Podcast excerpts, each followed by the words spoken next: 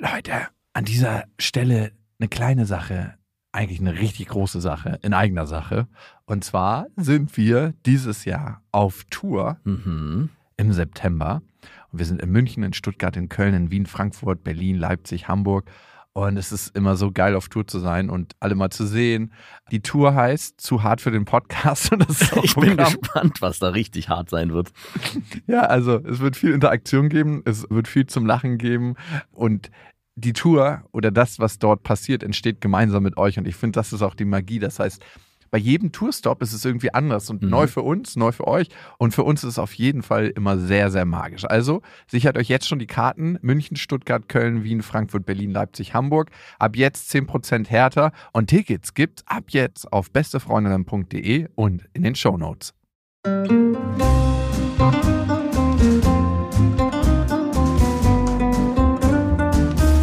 Das sind beste Freundinnen mit Max und Jakob.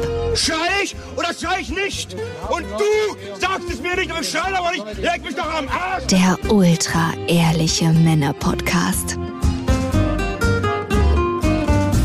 Hallo und herzlich willkommen zu Beste Freundinnen. Hallo? Euer Abführmittel für die Ohren. Mm. Heute soll es ums Festival des Lebens gehen, wie viele geile Festivals es gibt auf der Welt. Und ich war gerade auf einem. Gibt es so viele geile Festivals auf der Ey, Welt? es gibt Africa Burns, es gibt Burning Man, es gibt das Boom Festival, es gibt das Feel Fusion. Ich Also- war, auf, ich war schon so lange nicht mehr auf dem Festival. Würdest du mir das mal wieder empfehlen?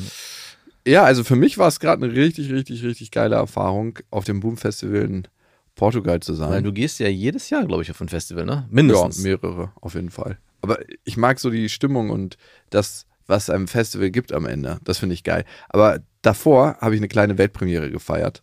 Aha. Und zwar, ich nehme ja jetzt seit Monaten, muss man mittlerweile sagen, Tanzunterricht. Ja. In meinem Stübchen, habe, weiß ich nicht, wie oft schon mit meinem Tanzlehrer getanzt und war ihm sehr, sehr nah. Mhm. Und jetzt war ich das erste Mal draußen tanzen. Ach so, Outdoor mit anderen Menschen.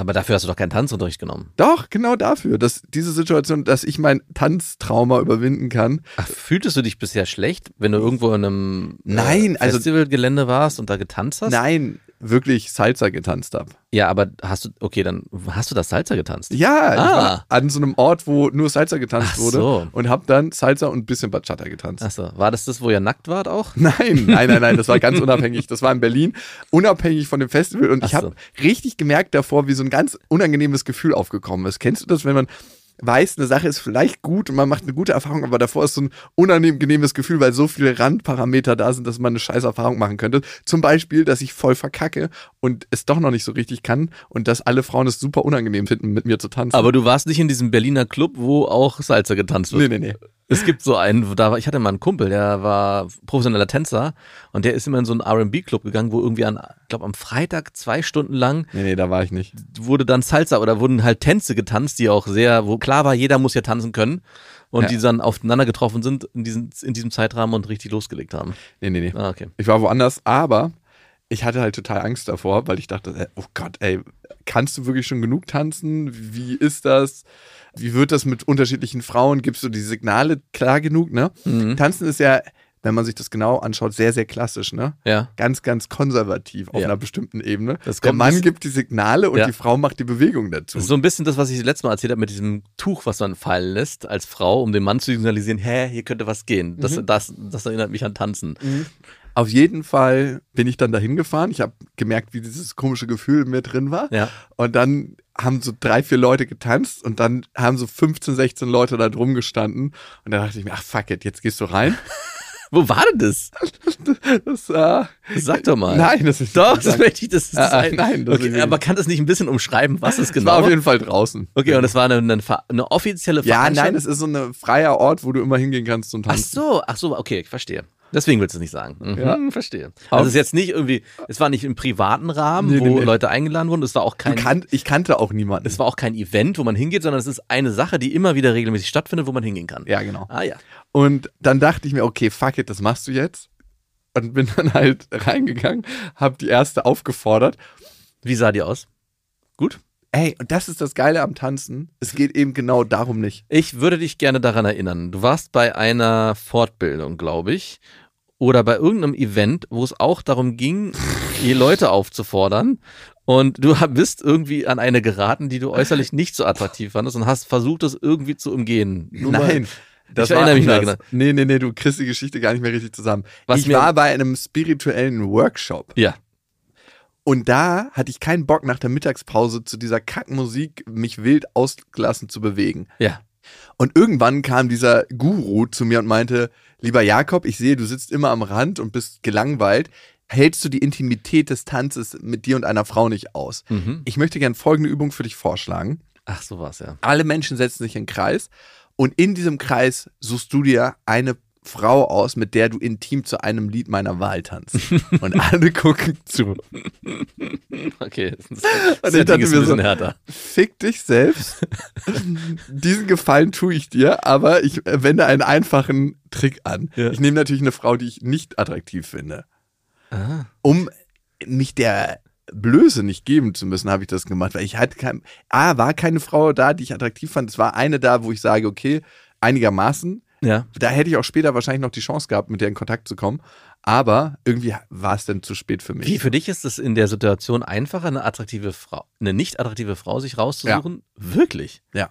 War Wow. für mich einfacher. Und Ich hab bei dann mir wäre es genau andersrum. Ich habe dann irgendeine 60-plus-Frau Nein. genommen. Doch. Wirklich? Bei und habe dann genau- mit der da getanzt. Und es war so unangenehm. Alle haben zugeguckt und dann hat man sich so pseudo-sinnlich bewegt. Und die Frau auch, also ich mich und die Frau. Und es war einfach so furchtbar. Das war wirklich furchtbar. Furchtbar, furchtbar, furchtbar. Es war auf jeden Fall die unangenehmste Situation, die ich in, auf diesem gesamten Seminar hab, hatte. Und ich habe danach diesen Seminarleiter, diesen Guru, Ja. wirklich gehasst. Meine einzige Genugtuung war, es ging auch darum, sich seiner eigenen Scham zu stellen. Und der Typ selber, dieser Guru, Ja. hat einen unglaublich kleinen Schwanz. Woher weißt du das? Weil seine eigene Scham war, immer mit seinem kleinen Schwanz rauszugehen. Ah, Ist es, ist es der Guru von dieser Geschichte, hast du schon ein paar Mal erzählt und bei dem hast du jetzt mal ein Seminar gemacht? Nee, das war ist Jahre her. Aber gibt's mehrere Gurus mit kleinen Schwänzen? Wahrscheinlich schon, aber der hat einen super kleinen Schwanz und seine Challenge war, sich nackt hinzusetzen vor seinen Jüngern, Ja. vor seiner Gefolgschaft und nackt irgendwie seine Reden zu halten. Mhm. Und also wirklich, das war so das Einzige, woran ich gedacht habe beim Tanzen, dass er mich in diese Situation geschickt hat. Okay, aber Kann man dann bei so spirituellen ähm, Geschichten, herrscht da so eine toxische Verpflichtung, dass du da auch nicht Nein sagen kannst, wenn dich so ein Guru challenged? Wahrscheinlich, ne? ich kann nicht Nein sagen. Achso, du kannst nicht Nein sagen, okay. Also, Also, jeder ich glaube, andere. Menschen mit einer gesunden Fähigkeit, sich abzugrenzen, könnten easy peasy Nein sagen. Ich wollte ihm die Genugtuung nicht geben, so von wegen, okay, du challengest mich. Ja, klar, mache ich gerne. Okay. Können wir gerne machen. Und ähm, ich könnte genau den Tanz auch mit deiner Freundin oder Frau machen, lieber Guru. War die auch da? Nee, leider nicht, sonst hätte ich mir Safety ausgesucht. Ja. Wen finde ich denn hier am attraktivsten? Wer hatte denn schon lange keinen. Befriedigenden Sex mehr. nee, okay. Auf jeden Fall, zurück zu meinem Tanz, Salsa und Bachata. Ich bin dann angekommen, alle standen im Kreis. Ich hatte schon ein bisschen wieder diese Erfahrung und dann habe ich irgendwann die Hürde überwunden und habe die erste Frau aufgefordert. Mhm. Und wie macht man das, ne? Ich habe später gelernt von anderen Südamerikanern, die haben einfach immer nur die Hände hingehalten, die haben gar nichts gesagt. Ich Ja. dachte, das ist viel einfacher. Ich habe dann, ey, hättest du Lust mit mir zu tanzen? Ich bin ähm, noch ein bisschen neu auf dem Gebiet, aber ich gebe mein Bestes. Ja, Krasser Fehler, das zu sagen, einfach machen. ja. Weil die Frauen sind dann immer so, mm, ein Anfänger. Und dann hat es aber richtig gut geflowt. Ah. Richtig, richtig gut. Ich habe mit drei, vier verschiedenen Frauen getanzt, bis ich dann irgendwie eine ältere Frau gesehen habe am Rand. Oh, Und- da kam die mit, das Mitleid in dir hoch. Und die war eine nicht sonderlich attraktive Frau und die hat da schon mehrere Tracks gewartet und stand da so, als ob sie Bock hätte zu tanzen. Ja. Und dann dachte ich mir so, das kannst du jetzt nicht bringen, irgendwie nicht mit der zu tanzen. Mhm. Und dann habe ich die aufgefordert und dann haben wir getanzt. Und immer wenn ich ihr in die Augen geguckt habe, hat sie ganz, ganz verschämt so auf den Boden geguckt, als ob Mhm. sie sieben Jahre alt ist. Ja. Und sie hat auch so ganz, ganz komisch getanzt, so ganz lustlos. Und ich dachte mir, okay, ich bin doch ein richtig krasser Kacktänzer. Also, dass sie entweder keinen Bock hat, mit mir zu tanzen oder dass es ihr unangenehm ist Ja. oder was auch immer. Und äh, ich war danach sehr demotiviert. Dann habe ich aber festgestellt, als ich sie nochmal später gesehen habe mit jemand anderem, dass das einfach ihr Tanzstil ist. Okay. Dass man sie so richtig schleudern muss. Und ich finde, tanzen, wie eine Frau tanzt, sagt auch ein bisschen was darüber aus. Nicht nur, wie sie im Bett ist, nein, äh, sondern äh, wie sie, habe ich das Gefühl, wie man selber und wie andere Tanzen im Leben stehen. Klar. Und das ist so interessant, wie du auf andere Bereiche Schlussfolgern kannst. Ja. Aber du hast ja natürlich kein Proof of Concept, also Ich konnte jetzt nicht mit denen in die einzelnen Lebensbereiche gehen und sagen, hey, dein Leben vermute ich so und so, weil du so und so tanzt. An dieser Stelle eine kleine Werbung und es ist Koro und wir bestehen ja aus Koro. Also wie viel Koro-Sachen wir schon gegessen haben. Ich habe einen heiligen Schrein bei mir zu Hause, wo nur Koro-Produkte sind. Also Aufbewahrungsbehälter. Es gibt ja mittlerweile über 1100 Koro-Sachen. Geht es dir mittlerweile auch so, dass wenn du im Geschäft was einkaufen willst, dass du denkst, ach nee, nee, nee, das kaufe ich nicht, das bestelle ich sowieso nachher bei Koro? Natürlich, ich habe eh diesen Grundstock da. Ich liebe die gefriergetrockneten Heidelbeeren, ich liebe die Nussmusse, ich liebe die Nüsse, ich liebe die Haferflocken da, ich liebe die Oliven, ich liebe das Olivenöl. Ich, ey, und dann machen die ja immer noch ganz geile Kooperationen, Mhm. wo sie Partnerschaften eingehen. Dann gibt es immer noch mal da was von. Also es ist unglaublich. Und was bei Koro so cool ist, es kommt alles in Großverpackung. Das heißt, sie überspringen mehrere Handelsstufen und man bekommt es verhältnismäßig günstig in Mhm. super geiler Qualität. Und vor allem ist es super lecker. Und weißt du was? Ich werde in letzter Zeit wieder öfter auf Partys eingeladen. Warum das denn? Was hat das mit Koro zu tun? Ich erkläre es mir so, ich verschenke eigentlich immer einen Koro-Gutschein, Ah. weil ich davon überzeugt bin und weil ich das geil finde und weil es halt auch allen Leuten richtig krasse Freude macht. Und dann denke ich mir, liegt es an mir oder liegt es an Koro, dass ich zu den Partys eingeladen werde? Und Gutscheine könnt ihr auch bei Koro bestellen, aber nicht nur das, natürlich könnt ihr auch ganz normal bestellen. Und wenn ihr das machen wollt, haben wir da einen Rabattcode für euch, der lautet Beste Freundinnen und mit dem bekommt ihr 5% Rabatt auf das gesamte Sortiment bei Koro. Alle Infos dazu findet ihr auf korodrogerie.de und natürlich auch nochmal in unseren Shownotes. Weil du jetzt das mit den attraktiven Frauen angesprochen hast, das finde ich jetzt das Geile am Tanzen, dass es total egal ist, wie du aussiehst, Ja. Wie andere aussehen, sondern dass es wirklich ums Tanzen geht. Dass eine 25-jährige Top-Granate, und da gab es eins, zwei, drei gab es insgesamt, die wirklich grandios aussahen und die Mhm. sich auch krass geil bewegt haben und das addiert sich dann. Und äh, die dann mit 75-jährigen alten Männern getanzt haben, die es auch drauf hatten. Mhm. Und das sah voll cool aus. Und da geht es dann um den Tanz und nicht darum, irgendwie ein Vorspiel auf der Tanzfläche zu Es betreiben. ist eigentlich auch verboten, dort zu flirten, würdest du damit Auf einer sagen. bestimmten Ebene denke ich schon. Und für mich ist es relativ verboten. Ich habe tatsächlich drei Nummern von Frauen an diesem Abend gekriegt. Uiuiui. Und ich habe nicht danach gefragt, sondern die haben mich gefragt, ob wir noch mal in der Freizeit tanzen wollen. Achso, es ging aber auch da nur ums Tanzen. Ja, es ging nur ums Tanzen. Auch bei den Nummern danach. Mm, Also, Hast du schon mit einer dieser Nummern getanzt danach? ja, Ist es beim Tanzen geblieben? auf alle Fälle, aber es hat einen anderen Grund. Also, safe geht es da ums Tanzen. Weil ich finde das einfach total angenehm, mit Frauen in Kontakt zu sein. Da geht es eben nicht nur ums Kennen, da geht es eben nicht nur Freundschaftsversprechen, da geht es nicht ums Kennenlernen. Mhm. Da geht es nicht um irgendwie, hey, ist das jetzt hier was, was, was werden könnte oder entwickelt sich was Körperliches, was irgendwie in eine Beziehungsrichtung, sondern darum geht es nicht. Es geht einfach nur ums Tanzen. Mhm. Und das ist das Coole daran. Also bei mir zumindest. Ich hatte einen kleinen Aussetzer.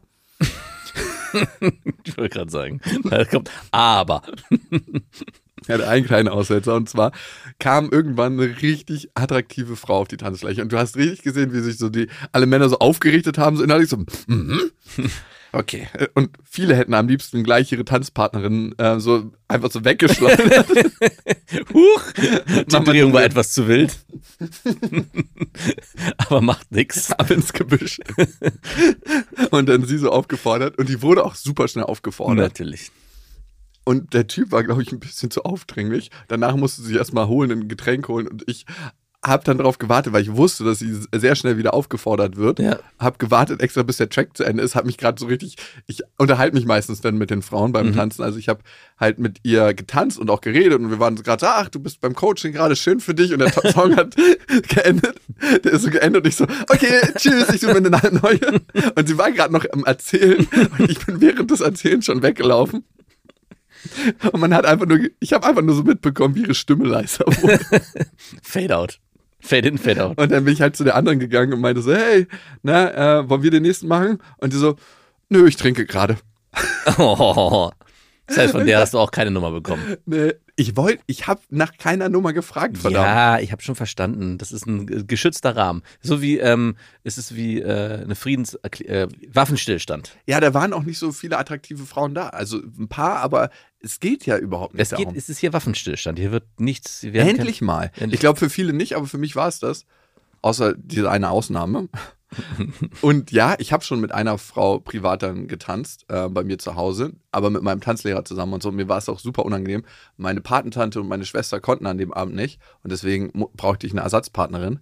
Und Wie dein Tanzlehrer erwartet mittlerweile, dass du mit Partner nein, ich ha- kann mir das halt aussuchen. Entweder tanze ich mit ihm da dödelig rum, zwei Ja, Stunden so. lang. Und du kannst dir vorstellen, wie angenehm ist, Hm. das ist. Der ist wirklich so eine richtige kleine Diva, die sich, wenn ich das Signal nicht klar setze, so richtig so lustlos hinstellt. Du hast das Signal nicht klar gesetzt. Äh, er redet ja ein bisschen anders. Er redet ja so ein bisschen. Ne? äh, Jakob, du hast das Signal nicht. Ganz wichtig, Tempo und Signal klar. Und du hast Signal nicht klar gesetzt. Und dann ist immer so, oh Mann, ey, können wir einfach mal ein bisschen flowen und tanzen? Es ist einfach so, als ob du mit jemandem zusammen tanzt, mit dem du nicht flowst, weil er es extra macht. Ah, okay. Und dann kannst du dir überlegen, ob du mit so einem Schleifstein oder mit so einem Blatt in der Kette fahren willst Ja. oder ob du dir jemand anderes suchst, mit dem du tanzt. Das Krasse war, ich habe die dann angeschrieben und hat gefragt, hey, hat jemand Bock von euch? Und die eine ist nach Frankreich gefahren, gerade in Urlaub zu ihren Eltern. Die andere konnte nicht und die eine konnte. Und es wäre eine Frau, mit der ich never ever was hätte. Ne? Also s- safe nicht. Mhm. Also auch auf einer einsamen Insel nicht. Mhm. Aber ich kann mit ihr richtig gut tanzen. Und trotzdem, und da habe ich gemerkt, was ist mit mir eigentlich los? Trotzdem habe ich gemerkt, dass ich meinem Tanzlehrer kurz mal sagen musste, vorher in der WhatsApp, bevor er angekommen ist, hey, der hat ja schon ein paar Frauen gesehen von mir. Ne? Ja. Das waren ja nicht nur meine Schwester und meine, die Patentante von meiner Tochter, sondern auch andere Frauen, mit denen ich getanzt habe vor ihm. Ja. Hey, das ist eine Frau, mit der ich nichts habe. Wir sind rein zum Tanzen hier. Das musste ich ihm vorher schreiben, dass Weil? er nichts Falsches denkt. Weil die Frau einfach nicht für mich, Nee, aber warum musstest du ihm das schreiben? weil ich mich vor ihm rechtfertigen musste, innerlich. Aber hat er in der Vergangenheit schon Nein, überhaupt nicht. Der hat nie einen Kommentar gemacht. Immer so das komisch. Na, scheiße- jetzt zwei Schüsse, ne? Seid ihr wieder ein bisschen Becken aneinander. Da hat, ist ja so ein, so ein Nein, Hilfestellungsgeber. Über, überhaupt nicht, überhaupt nicht. Aber wie armselig ist es eigentlich von mir, wenn ich mit einer Frau bin, die ich nicht als so attraktiv empfinde, mich Ach so. anderen rechtfertigen zu müssen, Das, ist ich, super armselig. dass ich nichts mit der Frau habe. Da habe ich auch kein, kein entschuldigendes Wort für dich zur Verfügung. Ey, was ist da los mit mir? Und dann habe ich mich gefragt, Ich, das, ist, das ist richtig hässlich. das ist ultra hässlich. Das ist wirklich so. es, was ist los mit mir? Vor allem, was ist auch los mit meinem Selbstwertgefühl? Aber guck mal, ich kenne das erstaunlicherweise, kenne ich das von mit Freunden. Dass ich, wenn ich Freunde in meinen damaligen Freundeskreis mit reingebracht habe und der irgendwie, ja, vielleicht nicht so in dieses Klischeebild von coolen Surfer, Skaterboys gepasst hat, sondern irgendwie, keine Ahnung, so ein bisschen nerdig unterwegs war, dann war ich auch vorher so, dass ich sage, ja, der ist ein bisschen anders wie wir. Ich war da auch sofort in so einer Rechtfertigungshaltung, weil ich nicht wollte, dass deine Attraktivität oder sein Auf Bild auf mich über, ab. Genau, das, mit was gibst du dich denn ab? Und im Prinzip ist es das gleiche wie bei dir. Du willst eigentlich nicht, dass der Tanzlehrer denkt, du umgibst dich hier mit vermeintlich unattraktiven Frauen. Was also mir geht es ganz speziell darum, dass er nicht denkt, dass ich mit Frauen, die ich als nicht attraktiv empfinde, schlafe. Das ist wirklich ein krasses Armutszeugnis. Und ich erinnere mich daran, dass mir eine ehemalige Klassenkameradin damals ihren Freund vorgestellt hat. Und sie hat gesagt, ja, ich weiß, es entspricht nicht so meinem normalen Beuteschema, hat sie mir vorher ähm, per Nachricht geschrieben, aber das ist unglaublich nett und ich harmoniere einfach mit dem richtig gut. Mhm.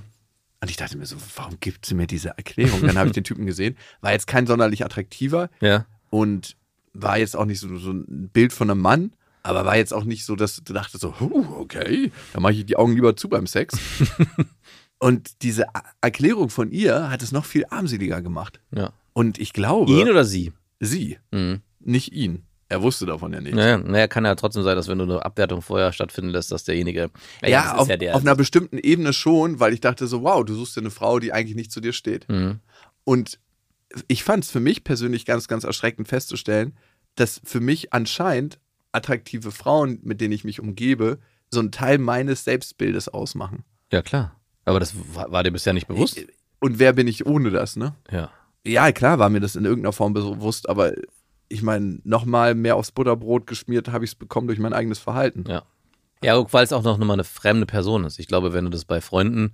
Da wäre es mir auch wichtig. Ja, aber da würde es nicht, dir nicht so auffallen. In dem Moment, wo du einem Kumpel schreibst, ey, übrigens, ich bringe heute jemanden mit, aber nur, dass du Bescheid weißt, da läuft nichts, wir sind einfach nur so, dann allein durch die Art und Weise, wie du es formulieren kannst, wäre das klar. Also wenn du mir sowas schreiben würdest, würde ich, müsstest du ja gar nicht so ins Detail gehen, sondern du könntest es in zwei, drei Sätzen formulieren ich wüsste, okay, ich, ich weiß, glaube, worauf- du würdest sie sehen und wüsstest, dass sie nichts mit der oder f- sogar mittlerweile, mittlerweile kommunizieren wir nonverbal bei solchen Geschichten. Aber jemand, dein dein Tanzlehrer, der dich ja vielleicht gut kennt, aber nicht genau weiß, was so deine, ja, mit wem du dich sonst umgibst, der war es ja nochmal wichtiger, das klarzustellen. Nicht, dass er ein falsches Bild von dir Aber bekommt. Warum ist mir dieses Bild nach außen wichtig überhaupt? Ist doch scheißegal, was meine Tanzlehrer denken, mit welchen Frauen ich schlafe oder nicht.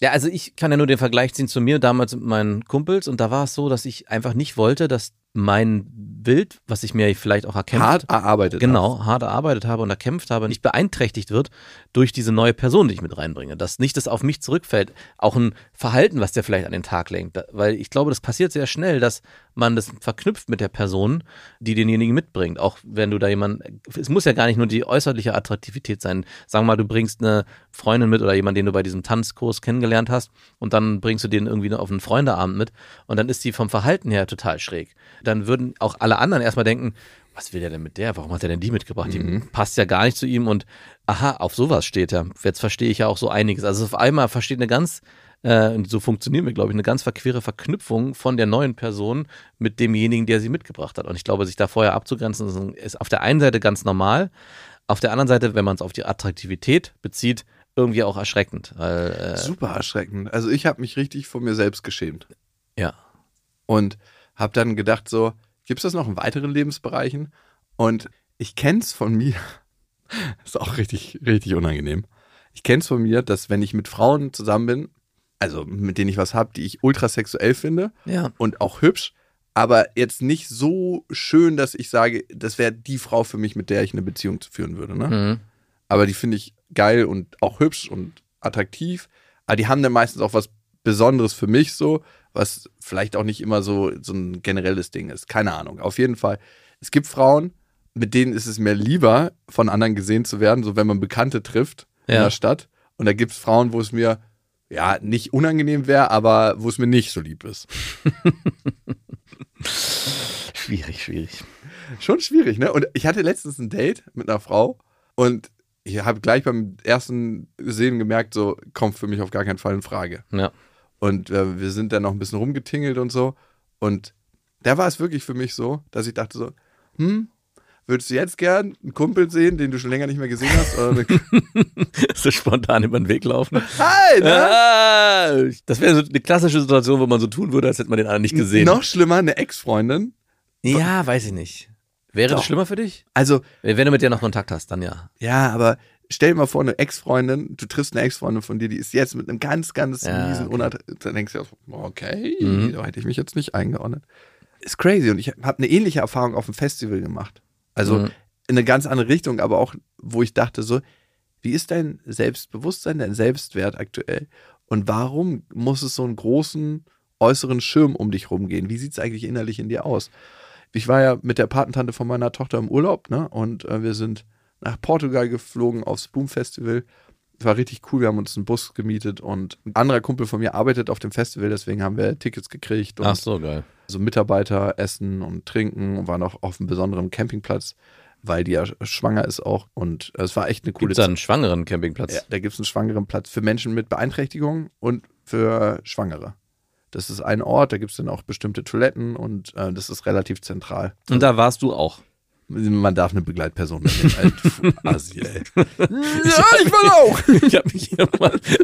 Ich weiß, dass hier die Toiletten besser sind. So, ab hier sind, bist du wieder an sich Hier muss man auch nicht anstehen. Hast du auch so einen extra Umhänger bekommen, damit du vorne. Ich habe so eine rote Warnweste Ja, getragen ne- und einen Fuß nach mir gezogen. So, ich habe immer so eine Schleifspur im Sand. Nein, gehabt. nein, aber ich- da hast du so, ein, so eine spezielle Karte bekommen, dass du auch nirgendwo anstehen musstest. Äh, Nee. Dass du direkt, ich bin, ja, ich habe die rote Karte, ich darf direkt nach vorne. Rote Karte. Auf dem Weg dahin, ne? Das war, ist mitten in der Pampa von Portugal. Es war auch ultra heiß, 40 Grad jeden Tag. Und auf dem, ja, wirklich, bäh, einfach nur, tagsüber war es einfach nicht auszuhalten. Da konntest du dich nur schleichend bewegen. Und auf dem Weg dahin ist ein Autounfall passiert. Mhm. Und das Krasse war, wir standen dann mitten in der glühenden Sonne zweieinhalb Stunden und irgendwann kam so ein Auto und hat einen Sarg gebracht. Was? Ja. Und dann ist einfach der Typ direkt an der Unfallstelle verstorben. Scheiße. Und dann habe ich kurz innegehalten und gedacht, über was für Sachen hast du eigentlich gerade nachgedacht? Was für Gedanken, was für Sorgen hast du dir gemacht? Was, womit hast du dich beschäftigt? Genießt du das gerade, wo du hier bist? Weil es die Erinnerung daran, dass es so bam, so schnell vorbei sein kann. mhm. Auf dieser fucking Landstraße ist er einfach gegen einen Baum gesäbelt und es war so schnell vorbei, einfach sein Ja. Leben. Und er hat 100% nicht geplant gehabt, an dem Tag zu sterben. Ich glaube auch nicht. Und ich glaube, ich bin mir so selten bewusst über meine eigene Verwundbarkeit und Zerbrechlichkeit, weil das fühlt sich so stabil an zu leben, ne? Mhm. Und dass es auch selbstverständlich ist. Aber am Ende ist es ein Schritt zu weit auf die Gleise. Es ist ein Schritt zu weit von Auto. Es ist eine Kurve, die du nicht richtig nimmst. Eine Diagnose beim Arzt, die auf einmal dein Leben auch beendet. Es ist so krass. Hm. Und wir sind da weggefahren und bei mir war einfach nur noch im Kopf, braucht es mal wieder einen Toten auf der Landstraße, um das Leben für einen kurzen Moment wertschätzen zu Oh, ey, können. das, geht, das ist eine, eine ähnliche Denke wie dem Tanzlehrer zu sagen, ich bringe eine attraktive, unattraktive Freundin mit, nur dass du weißt, ich bin mit der nicht zusammen. Für dich ist der Tod auf der Landstraße, hat die gleiche, die gleichen Aufwertungscharakter. Ekelhaft, ne? Das brauchen Toten in deinem Leben, regelmäßig. Braucht es mal wieder einen Toten auf der Landstraße, um das Leben für einen kurzen Moment wertschätzen zu können. Ja gut, das fällt einem aufgrund des Krieges aber gerade äh, leichter als sonst. Aber es ist doch hässlich. Wie funktioniert Ja, das Gehirn? total hässlich. Also ich kann es nicht auf die Funktions... Nee, für mich war es erschreckend, dieser Moment zu merken, so wow, okay, worüber denke ich eigentlich gerade nach? Und wo bin ich gerade? Bin ich hier im Hier und Jetzt? Hm. Genieße ich das, was gerade stattfindet? Ja, aber das ist ja so ein bisschen so wie ähm, die Probleme, die man zum Beispiel auch hat, denen es finanziell eigentlich gut geht, haben keine Relevanz, wenn man das immer ins Verhältnis setzt zu jemandem, der viel, viel weniger Geld hat. Also nur weil derjenige äh, sich mit anderen Problemen, die für ihn gerade wichtig sind, auseinandersetzt, heißt es nicht, dass die für den weniger wichtig sind. Also ich, die haben für ihn ja genauso eine Relevanz. Also ich glaube, dann, da muss man ein bisschen von wegkommen. Klar, es ist ein guter Reminder, wenn man so, so einen Toten auf der Straße sieht, zu sagen, hey, Ich habe äh, nur den Sarg gesehen. ich habe, ja, okay, oder auch den Sarg, äh, hey, über was mache ich mir eigentlich gerade Gedanken? Eigentlich geht's mir doch sehr gut und das Leben läuft perfekt. Aber nichtsdestotrotz darf man, um sich auch gerade immer wieder weiterzuentwickeln und im Reflexionsprozess auch sich selber zu hinterfragen, ist es gerade gut, was ich mache, trotzdem sich immer wieder mit, damit auseinanderzusetzen. Aber so ein bodenständiger Unfall an der Straße kann auch mal hilfreich sein. bodenständiges Kreuz an der Landstraße. Ist Kann auch mal hilfreich sein, ja. schon krass. Auch da wieder die Erinnerung, egal wie gut es dir geht, dein Gehirn tendiert immer dazu, nach Problemen zu suchen. Genau. Unser Gehirn ist einfach eine verdammte Problemlösemaschine und ist immer damit beschäftigt, selbst wenn es dir eigentlich super gut gehen müsste. Hey, aber ähm, bam. Aber schaffst du das auch ohne so ein krasses. Äh, Ja, voll. Okay. Also es gibt auch Rituale, die ich habe, die ich einschleife in mein Leben, wo ich sage, die helfen mir dabei, ein besseres Leben zu führen und eine Wertschätzung für das, was passiert. Und es gibt auch ja einfach Momente des Innehaltens, wo ich denke so, krass, ey, du bist hier gerade in Portugal unterwegs und bist in einem Camper mit einer richtig guten Freundin und ihr habt einfach eine gute Zeit. Mhm. Das ist voll schön. Oder mit dir habe ich die Momente auch öfter, wo ich dir das auch sage. Mhm. Ja, Ja, ja. also es gibt es öfter. Es gibt einmal am Tag, dass ich eigentlich kurz innehalte und denke so, cool. Egal was gerade läuft, wie viel Stress ich gerade habe. Und ich bin viel, viel häufiger in meinen To-Dos als in meinen To-Bes. Hey. Habe ich mir heute Morgen Gedanken darüber gemacht, dass ich so Mm. oft in meinen To-Dos bin und dann niemals bin. Ja, und das ist ein guter Punkt, den du gerade nennst, weil ich habe mir da in dem Urlaub auch Gedanken darüber gemacht, als du im Urlaub warst, dieses im To-Be sein und nicht im To-Do, weil ich, glaube ich, im Verhältnis zu dem, wie wir beide sind, ich bin ja jemand, der weniger auf der Uhr hat als du, wenn man sich den, unsere Kalender anguckt. Und ich frage mich manchmal auch, wieso du das so machst, wieso du das so handhabst. Also es ist ja auch nicht unbedingt immer zielführend, um ein erfülltes Leben zu führen. Ich habe immer den Satz im Kopf, den du immer wieder auch sagst, wenn man dich darauf anspricht, meine Arbeit ist meine Freizeit. Also ich mache das auch aus Vergnügen. Und äh, ich habe dann diesen Satz, ich habe mich dann nochmal mich angeguckt und habe diesen Satz für mich überprüft und habe gemerkt, ich mache meine Arbeit super gerne, aber meine Arbeit ist nicht meine Freizeit. Und ich habe auch noch meine Freizeitthemen und meine Hobbys. Und habe dann nochmal angeglichen, wie voll mein Terminkalender ist, wenn ich diese beiden Aspekte zusammennehme. Und dann meinte ich auch zu meiner Frau, eigentlich ist dann mein Kalender sogar voller als deiner, wenn ich diese ganzen Hobbys und alles, was ich dazu zähle, mit reinrechnen würde. Und ich habe mich dann gefragt, das heißt nicht, dass ich das irgendwie vergleichen ja, wollte. Du willst das gerade vergleichen, okay? Ich will es aber auf der Ebene vergleichen, weil wenn für dich das aufgeht, dieser Satz, meine Arbeit ist mein Vergnügen, dann ist es auch völlig okay, dass unsere Kalender dann gleich voll sind. Aber wenn dieser Satz für dich nicht aufgeht, dann müsstest du ja eigentlich an dem Punkt doch ein bisschen abspecken, damit du wieder Ja. dann so eine Momente wie den Portugal-Urlaub dann auch entsprechend genießen kannst. weil das tust du ja dann auch. Also ich sehe dann in so und deswegen bin ich darauf gekommen in deinem Urlaub, weil wenn ich dann so Bilder von dir geschickt bekomme, wo du da mit einem Buch am Strand sitzt und das einfach nur genießt, im Jetzt zu sein und alle Viere gerade sein zu lassen und das mal auch auszunutzen und dein Hobby nachzugehen, in dem Moment ist es das Lesen, scheint es ja diese Momente zu geben, die du da auch Vielleicht war brauchst. es auch nur gefaked für dich. Ja, ich dachte wirklich auch in dem Moment, das ist ein gefaktes Bild. eigentlich hätte ich eigentlich hätte erwartet, dass irgendwie dein äh, Laptop offen ist und du in dem Mail rumhackst und ich höre dieses Tick, Tick, Tick, Tick, Ja, Tick, Tick, Tick. Also es ist eine Mischung, ne? Klar, meine Arbeit erfüllt mich auch total, ja, aber es ist nicht meine Freizeit. Und das habe ich ganz klar für mich in den letzten Wochen und Monaten ach rausgefunden. krass. Weil das habe ich mich gefragt. Ja. Es ist vor allem bin ich in so eine Art Rhythmus reingeraten. Es erfüllt mich krass, es macht ganz viel mit meinem Selbstwertgefühl, es gibt mir ganz, ganz viel. Aber auf der anderen Seite ist meine Arbeit immer sicheres Zuhause, in das ich einkehren kann, wenn ich mich eigentlich in der Außenwelt unsicher fühle. Ah, okay. Es ist so wie, ich habe ein schlechtes Gefühl und ich hole mir hier mal Mhm. einen Bonbon aus dem Verstehe. Schrank. Das ist natürlich eine verzwickte Situation. Wenn Das ist eine verdammt verzwickte Situation. Das ist auch eine richtig geile Grundlage, um in Suchtverhältnis mit der Arbeit zu geraten. genau, weil bei mir ist es genau andersrum. In dem Moment, wo ich dieses Gefühl habe und sage, hey, ich brauche mal wieder ein gutes Gefühl, dann verkriege ich mich in meine Hobbys. Mhm. Das ist ganz, äh, ja, äh, und das ist, ich weiß nicht, ob das das gesündere Modell ist, weil es natürlich auch auf der anderen Seite dazu führen kann, dass man den Hobbys einen höheren Stellenwert gibt als die Arbeit, die man ja eigentlich auch genießt. Diese Mhm. Gefahr ist dann auf der Seite zugegen. Aber trotzdem habe ich immer das Gefühl, es gibt ein Gleichgewicht. Ich kann selber bestimmen, das in der Waage zu halten. Mhm, Und wenn du aber den Satz formulierst, meine Arbeit ist mein Hobby, dann kann genau das passieren, dass du das nicht in der Waage halten kannst, sondern es umkippt auf Arbeit, Arbeit, Arbeit, Arbeit. Mhm. Und dieser Hobbyaspekt oder dieser Freizeitaspekt in der Arbeit immer weniger wird. Es gibt bei mir immer so einen Gedanken, dass ich meine To-Do noch abarbeite und dann habe ich Freizeit. Mhm. Dass ich die ganzen Aufgaben einfach hinter mich bringe und dann habe ich Freizeit. Und dann habe ich auf die letzten zehn Jahre geguckt und habe gemerkt, es hat nie funktioniert. Nee. Das ist Bullshit. Es gibt dieses Ende der To-Do-Liste, es gibt dieses Ende der Arbeit nie. Ja. Und ich muss jetzt damit anfangen. Sonst verändert sich das nicht. Und das mache ich immer mehr. Und trotzdem merke ich, wie Unsicherheiten aufkommen, wie ich einfach bestimmte Gefühle weggedrückt habe, dadurch, dass ich so viel gearbeitet habe. Ja. Und das ist krass festzustellen, so, wow, wer bist du eigentlich? Und da hilft mir auch so ein Urlaub, weil in dem Moment, wo du kein Internet hast, bei so einem Urlaub, bei so einem Festival, Mhm. konnte ich ganz, ganz elementar spüren, wer bin ich? Und das Festival an sich ist ein richtig cooles Festival. Ne?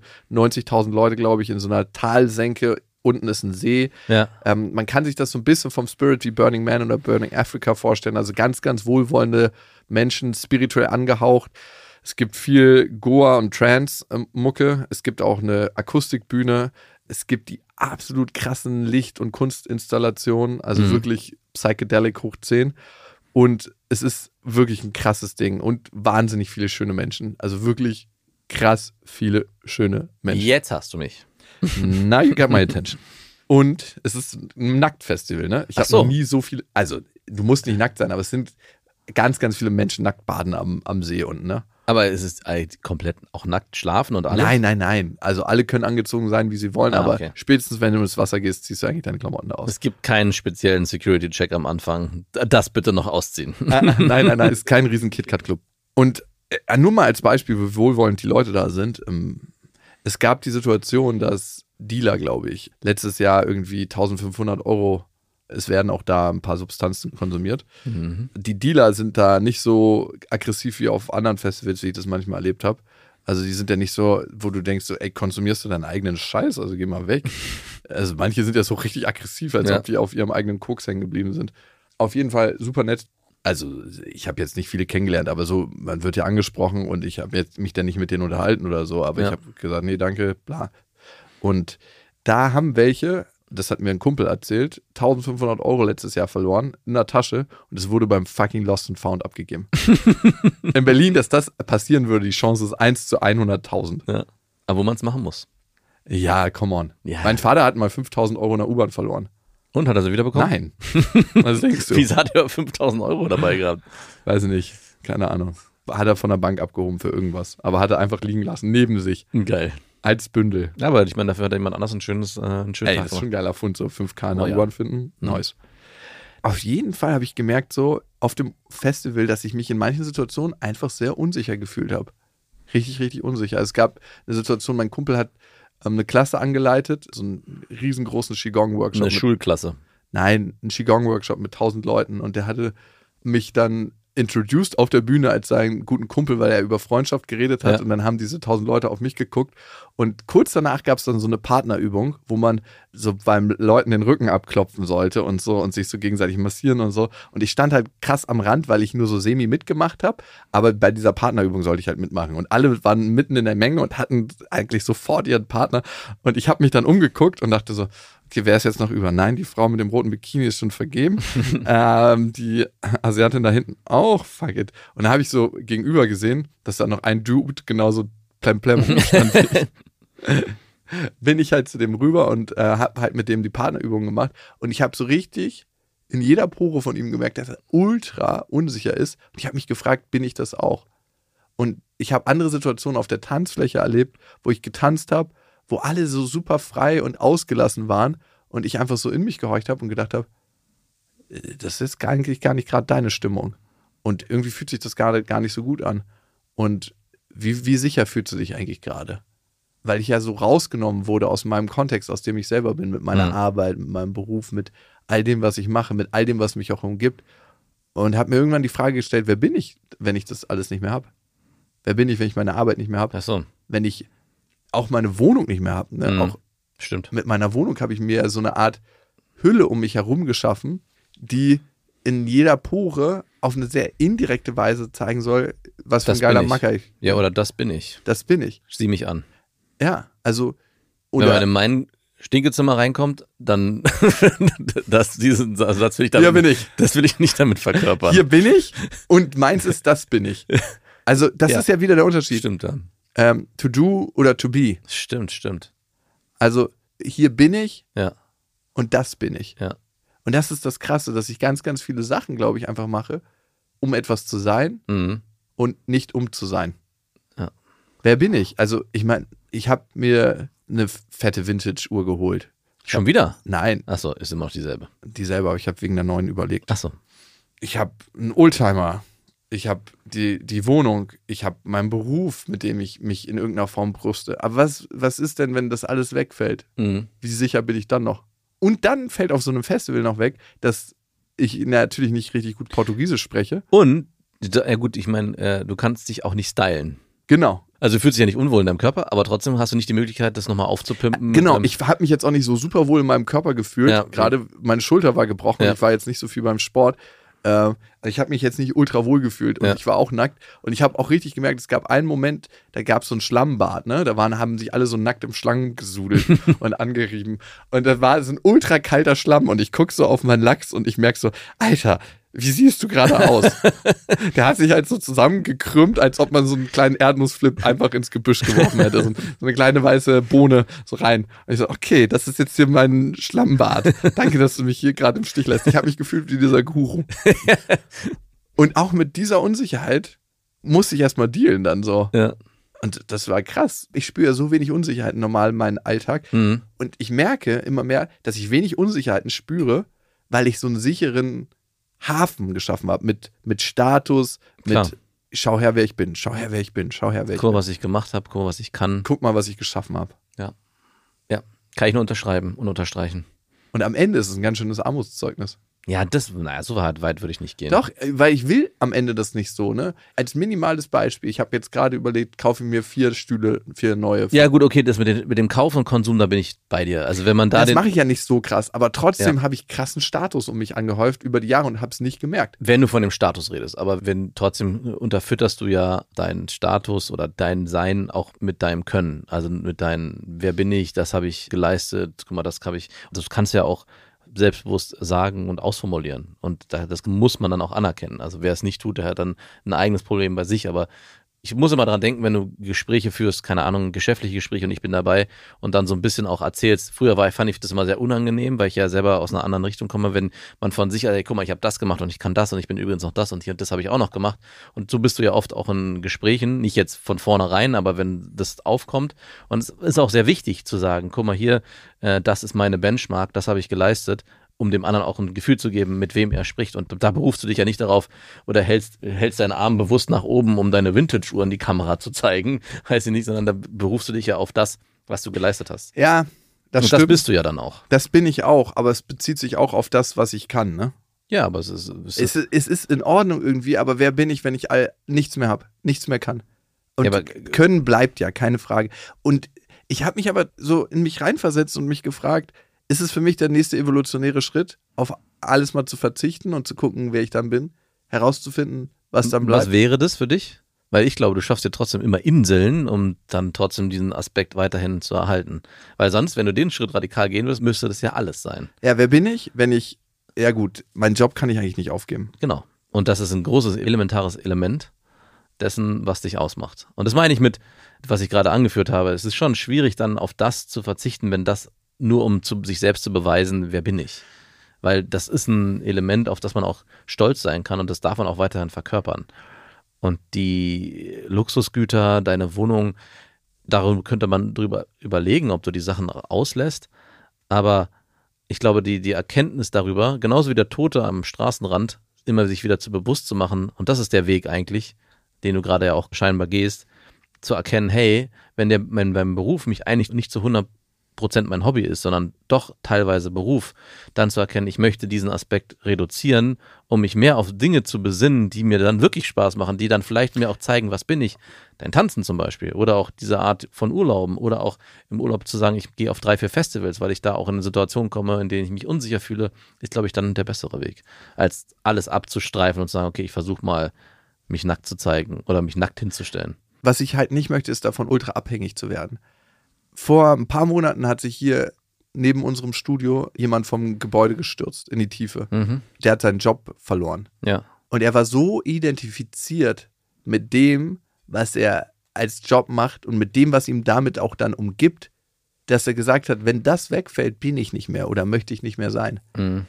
Und diese Abhängigkeit davon möchte ich nicht haben. Also dieses, was ist, wenn das alles wegfällt? Guck mal, ich fahre mein Auto, dieses Vintage-Auto, fahre ich einmal im fucking Monat. Ja. Ich trage die Uhr einmal im Monat. Mhm. Ich trage, ich benutze das ja alles gar nicht, aber zu wissen, dass es da ist. Und damit unterscheide ich mich auch gar nicht so viel von diesen Leuten, über die ich mich immer lustig mache, die irgendwie eigentlich krasse Prolls sind. Mhm. So krass unterscheide ich mich nicht davon, weil ich mache es ja auch, bloß würde ich für mich sagen, ein bisschen stilvoller, mit Sachen, die es schon mal gab und die so timeless Klassiker sind. Und unter dem Deckmantel, ich mache es ja gar nicht deswegen. Und unter dem Deckmantel, ich mache es ja gar nicht deswegen, aber eigentlich unterscheide ich mich nicht so krass. Nee. Eigentlich bin ich genauso ein armes Würstchen. Und ich möchte nie in diese Abhängigkeit geraten, dass wenn alles wegfällt, dass ich in irgendeiner Weise nur den Impuls habe, eine Vorwärtsrolle von einem Hochhaus machen zu müssen. Mhm. Das ist ja so krass. Und dieser Typ auf dem Festival, mit dem ich die Körperübung gemacht habe, der hat mir erzählt, hey, ich komme aus Frankreich, bla bla bla. Du hast in jeder Probe gesehen, dass er viel Geld hatte Ja. und ähm, macht in Dubai Investmentberatung. Boah. Also schon nochmal ganz anderes Level. Scale up. Mhm. Du hast gesehen, dass er ultra viel Geld hat und dass er sich in dieser Spiri, Hippie Community super, super unsicher fühlt. Dass er eigentlich immer nur was verkörpert, aber nichts ist. Mhm. Und ich finde es so wichtig, was zu sein und es nicht nur zu verkörpern. Ja. Und am Ende frage ich mich, was ist eigentlich das tiefste Bedürfnis, was ich in mir trage? Ich? Ja, wenn alles wegfällt. Alles heißt meine Familie, den Luxus, den ich mir jetzt gegönnt habe, Dein Beruf, mein Beruf. deine Hobbys. Was ist äh, unter all dem, was ist eigentlich dein tiefstes Bedürfnis, was dich antreibt? Eine innere Zufriedenheit. Und wo Und wie bekomme ich die? und wie wird die hergestellt? Also, wa- was Wenn- ist wenn ich auf- das, worum es geht? Im Hier und Jetzt sein. Im Hier und Jetzt sein, ja? Und ich habe gerade an die einsame Insel gedacht. Wenn mir alles genommen werden würde und ich auf einer einsamen Insel bin, dann würde ich, müsste ich ja da, da wäre ich ja damit konfrontiert, im Hier und Jetzt zu sein, Nahrung zu beschaffen, irgendwelche Hütten zu bauen. Ich glaube, das könnte ich dann doch ganz gut aushalten. Sicher, auf jeden Fall. Also ich habe mir die Frage gestellt, gerade auf der Reise, was ist eigentlich mein tiefstes, tiefstes Bedürfnis? Und ich will immer in Verbindung mit mir selber sein Mhm. und merken, was kreierst du da eigentlich gerade und wozu? Also, dass ich das nie verliere, dass ich niemals in so ein Hamsterrad komme. Und da bin ich zum Teil drin. Und ich möchte immer in Verbindung mit anderen sein. Und darum tut mir zum Beispiel auch das Tanzen so gut, Mhm. weil da eigentlich gar nichts eine Rolle spielt. Also klar, ein bisschen wie du tanzt, ne? Ja. Aber da ist alles, da triffst du dich so auf so einem neutralen Boden Diesen Aspekt in Verbindung mit mir selbst sein habe ich gar nicht genannt, weil ich das, als das selbstverständlich ja, das nehme ich als, genau, das ist ein Das ist gegeben. muss gegeben sein für mich. Ansonsten Ah, bist du immer in Verbindung mit dir? Na, es gibt natürlich Momente, wo man irgendwie, das kennt glaube ich jeder, so ein bisschen nicht so richtig weiß, was ist gerade los und warum fühle ich mich jetzt, wie ich mich fühle. Aber ich kriege mich, glaube ich, schon immer wieder sehr gut auf den Punkt zurück, wo ich eigentlich herkomme, wer ich bin, dass ich eigentlich in mir ruhe und bei mir bin. Und zum Beispiel dein zweites Bedürfnis, immer in Beziehung mit anderen zu sein, ist kein so starkes Bedürfnis. Nicht immer. Nimm mal bitte das Wort Ja, naja, ich würde schon das Wort immer nicht in Klammern setzen. bei mir. Mhm. What? Äh, also du tust schon, also selbst wenn du nicht immer mit anderen zusammen bist, tust du schon, bist du eigentlich schon dann, habe ich zumindest das Gefühl, in deiner Kommunikation in Vorbereitung für die nächste Zusammenkunft. Bei uns beiden? Nicht bei uns beiden, sondern in, in deinem Leben glaube ich schon, dass du viel dafür tust, immer dafür zu sorgen, dass du mit anderen in Kontakt stehst. Mit anderen Frauen. Anderen Frauen, ja, anderen Frauen. Ich, also das bezieht sich jetzt nicht auf Kumpels. Nö, nee, nicht. Aber ich glaube auch da, gut, und das ist auch kein Vorwurf, du bist halt jemand, der sehr viel gerne Zeit mit anderen verbringt und mit Freunden verbringt, dass du dann trotzdem deine Woche entsprechend planst, hey, wollen wir Dienstag das machen oder Donnerstag uns verabreden, weiß ich nicht. Also ich habe schon ein Gefühl, dass dein, deine Woche, also du siehst doch bestimmt vier unterschiedliche Personen, die dir wichtig sind. Ja. Deine, um mal einmal aufzuzählen, deine Patentante, die Patentante deiner Tochter, mit der mhm. triffst du dich regelmäßig. Ich glaube, dein ehemaliger Mitbewohner, den siehst du vielleicht mhm. einmal die Woche. Ja. Und meine Ex-Freundin? Deine Ex-Freundin gezogenermaßen, das kann man nicht. Äh und dann glaube ich, gibt es hier und da nochmal dein, der eine Kumpel, mit dem du regelmäßig Sport machst, der gerade geheiratet hat. Das war, glaube ich, auch ein regelmäßiges Wiedererscheinendes. Und dann gibt es natürlich um dieses Grundkonstrukt drumherum deine Vorarbeit, um dich mit anderen Frauen zu verabreden. Vorarbeit, ey, das klingt so. Äh, ich meine, also das ist, was ich gerade meinte. In dem Moment, wo du vielleicht alleine bist bei dir, bist du aber schon im Kopf im, in dem nächsten Termin. Oder? Bin ich da falsch? Da bist du sehr richtig. sehr, sehr richtig. Du hast mich gerade sagen, als wäre es falsch, aber ich glaube. Nee, auch das ist eine, ein Aspekt in meinem Leben, den ich mir unbedingt nochmal genauer angucken will. Also auch das ist mittlerweile so ein krasser Routineautomatismus. Ja. Also zum einen Dating, zum anderen mit wem umgebe ich mich und das sind auch total coole und angenehme Leute. Aber wann nehme ich mir Zeit für mich ganz alleine? Wann, wo ich dann nicht arbeite? Bam. Genau, und wann bin ich? Und du bist einig, und ich muss da so ein bisschen an die Tour denken, und das ist ja auch eine, eine Riesenqualität, aber auf der anderen Seite auch, glaube ich, sehr anstrengend. Immer wenn du im Jetzt bist, bist du eigentlich trotzdem mit dem halben Kopf schon wieder im Morgen, um den nächsten Tag für dich privat auch einzuplanen. Also was kommt eigentlich danach? Was kommt eigentlich, wenn ich dieses Event hinter mich gebracht habe? Was ist dann das nächste, was ansteht? Und was wäre das aller, aller Schrecklichste, was passieren könnte? Dass am nächsten Tag nichts ist eine Lehre, ja. auf mich allein gestellt zu sein. Und darum, glaube ich, hat mich auch diese Riesenpanik im Jakobsweg im Dunkelretreat überkommen, ne? Bestimmt. Ja. Als ich drei Tage in der Dunkelheit war. Ja, ey, fuck, Mann. Ich werde immer so wieder aufs Gleiche zurückgeworfen. Ist es nicht ermüdend manchmal im Leben, dass man denkt so, hey, das habe ich jetzt langsam bearbeitet und final bearbeitet und dann, hast du noch nicht? Kleiner Reminder vom Leben so wie so ein Eichelpiercing, was du einfach hast und was du manchmal vergisst. Bereust eigentlich, aber es nie rausmachst. Eichelpiercings habe ich noch nie verstanden. Nein. Eichelpiercings sind so für mich so mit Lenkradsperre fahren. So Sex mit Eichelpiercing ist so wie mit einer Lenkradsperre fahren. Ist man dann noch zeugungsfähig mit einem Eichelpiercing? Ja, Mann, natürlich. Aber warum? Also es, ist, es gibt so Sachen, die machen einfach überhaupt keinen Läuft Sinn. das nicht die ganze Zeit aus dann? Ist das nicht so ein Dauerleck? Boah. Ich finde es auch einfach nicht. naja, okay. Gut, ich wollte jetzt nicht von mir ablenken, aber nehme ich mal mit in meine Gedanken. Bis dahin, wir wünschen euch was. Das waren Beste Freundinnen mit Max und Jakob. Jetzt auf iTunes, Spotify, Soundcloud, dieser YouTube und in deinen schmutzigen Gedanken.